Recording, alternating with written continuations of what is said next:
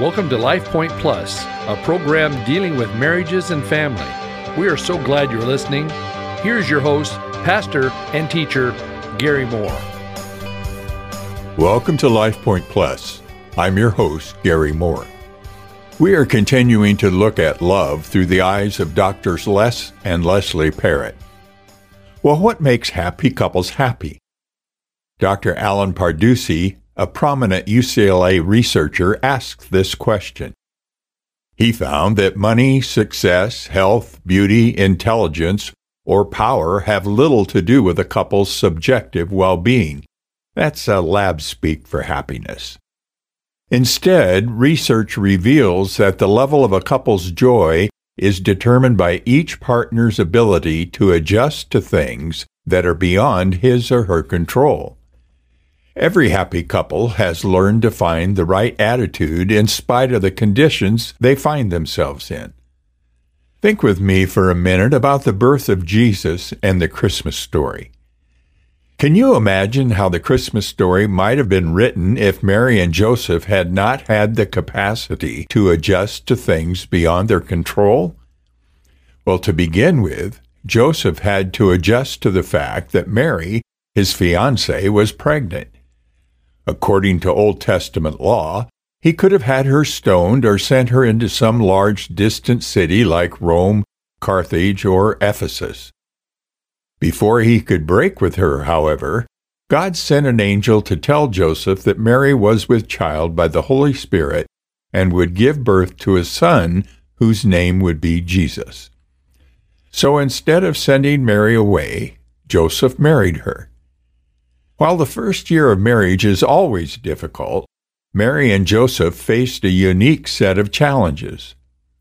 Nine months of pregnancy requires enormous adjustments from a couple, regardless of how long they've been married, and this was no run of the mill pregnancy.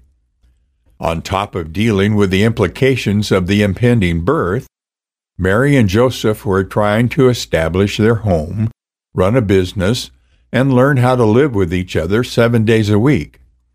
Further, they were forced to close down their business and travel to Bethlehem as the first step of a Roman plan to raise taxes, just what they needed. Early one morning, Mary and Joseph left their honeymoon abode behind them as they went out of the gate of Nazareth en route to Bethlehem. She was riding on the back of a little burro, no easy ride. Joseph had a short tether wrapped around his arm and anchored securely in his fist to keep the little burro from dislodging Mary who was more than eight months pregnant.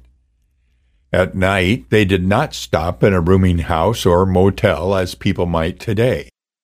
They stopped along the road, cooked with makeshift arrangements, slept on the hard ground, and made the best of a difficult situation. Finally, when they arrived within sight of the city of Bethlehem, Mary stopped. She could not go another step. We can imagine her looking at her husband and saying something like this Joe, I cannot take another step. I am going to sit down here under this olive tree, and I want you to go into the city of Bethlehem and get us a room in the Bethlehem Hilton. I would like one in the front if possible, so I can watch the crowds go up and down, and I will get room service and wait out the time for the baby to come. Mary was a long way from home worn out, tired, emotionally drained, and at the end of her rope. Furthermore, she must have wondered what she would do if her labor pains began and Joseph was not near. After all, her baby was almost due. Her anxiety level must have risen as she waited, watched, and eagerly scanned the highway for the familiar figure of Joseph. The teeming crowds moving along the highway paid her no attention. Finally, Joseph returned, his characteristic smile gone, his shoulders drooping. She listened as he told her his story. Mary, I went to the hotel, but there was no room. In fact, I went up and down the main street to every hotel and motel, but there are no rooms. Finally, I persuaded an old man to let us stay in the barn with his animals. He promised me he would clean out the manure and cover the floor with fresh straw. And most of all, Mary, he said we could be alone and he would not make us share the stall with any other couple.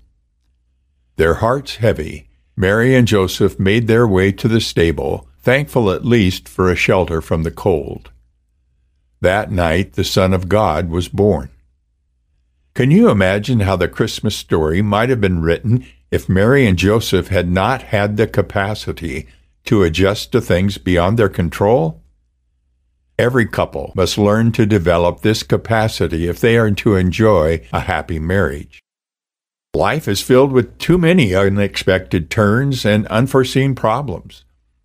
You may not experience the challenges Mary and Joseph faced, but you will encounter your own unique set of difficulties.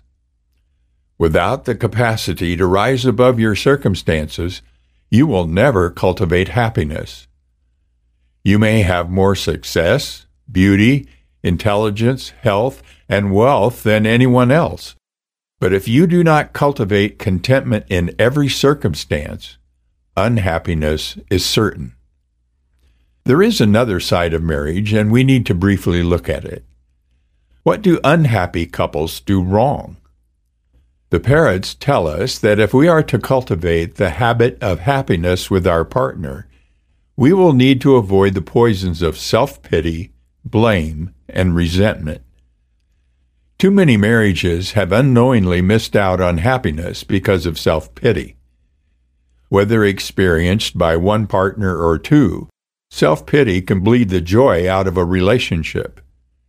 Even marriages that start out strong can be crippled and permanently damaged if self pity is allowed to develop and run amuck.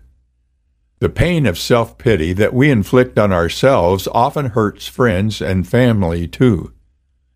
So, why do we continue to punish ourselves and others when the pain is not necessary? Hard times and bitter personal experiences are a part of every couple's life, and self pity about those difficulties helps no one.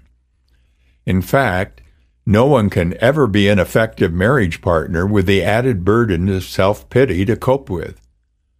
Self pity is really a luxury no happy marriage can afford. Now let's look at blame. Ever since Adam blamed Eve and Eve blamed the serpent, couples have employed the trick of finding excuses and shifting responsibility. A great deal of unhappiness in marriage can be traced to a mate's habitual tendency to blame his or her spouse. In many unhappy relationships, one of the partners is a scapegoat, the one held responsible for the couple's unhappiness. The other partner sees him or her as the source of their difficulties. In effect, the blaming spouse is saying, You are my problem.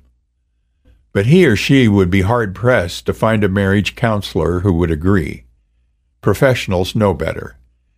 They know that marital unhappiness is never caused by only one person. That's why therapists focus not on who is wrong, but on what is wrong. Blaming almost always results in a marital blowup. Blame can be overcome, but if it is allowed to linger, if couples habitually play the blame game, their happiness quotient is inevitably depleted. The Parrotts tell us that every symptomatic problem in marriage apathy, irritation, boredom, anger, depression, etc. can be traced to a breakdown in personal responsibility. If you are angry, it is not your husband's fault, but your own choice. If you are depressed, it is not because your wife is failing you, but because you have chosen to be depressed. The habit of blaming your spouse is completely contrary to the principle of taking responsibility for your own attitude. Well, now let's move to resentment. No one is exempt from being treated unfairly. We can all justify the anger we feel about how a situation or someone, including our spouse, unfairly complicated our existence. But when we hold on to our disappointment, pain, and anger, we only compound our troubles, for that is when resentment does its deadly work. Resentment is like a cancer to relationships. At first small and imperceptible, but over time growing larger and spreading its poison through the entire relationship.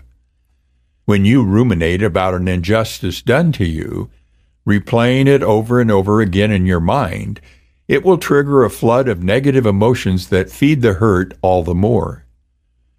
Then comes a succession of confirming incidents to convince you that the object of your resentment is the source of all your unhappiness. There may be periods of remission when your mind is occupied with other challenges, but sooner or later you will come back to times of brooding and the cancer of resentment spreads like wildfire. The Parrotts say that resentment, even if directed to someone other than a spouse, is always detrimental to marriage. A happy marriage cannot survive the cancer of resentment. Like self pity and blame, it eats at the human spirit and kills the capacity for joy. But if these toxins are removed, there is no reason a couple can't live happily ever after. Or can they? Every couple about to be married, whether they admit it or not, harbors dreams of a perfect life together. Many newlyweds say how lucky they felt on their wedding day to have met someone who understood them, who shared their likes and dislikes, and who was so compatible with them. Yet, no matter how ideally suited they are, at some point, every husband and wife realize that theirs is not a perfect match. They become aware that they do not always agree, that they do not think, feel, and behave in exactly the same manner, that merging their two personalities and preferences is much more difficult than they ever expected. Well, our time is gone for today. Next week is the Couples Conference. It's Friday evening, September 15th, and Saturday morning, September 16th. The conference is sponsored by Christian Living Magazine and will be held at Cloverdale Church of God. Go to my website, mutualunderstanding.net, to download a brochure and also to register. It's going to be a great time of fun and learning. Have a safe weekend. God bless. Thank you for listening today. This program is brought to you by Cloverdale Church of God. If you would like to reach Pastor Gary, please email him at pastorgary at cloverdalechurch.org. To know more about the church, go to our website at www.cloverdalechurch.org. Thanks for listening and be blessed.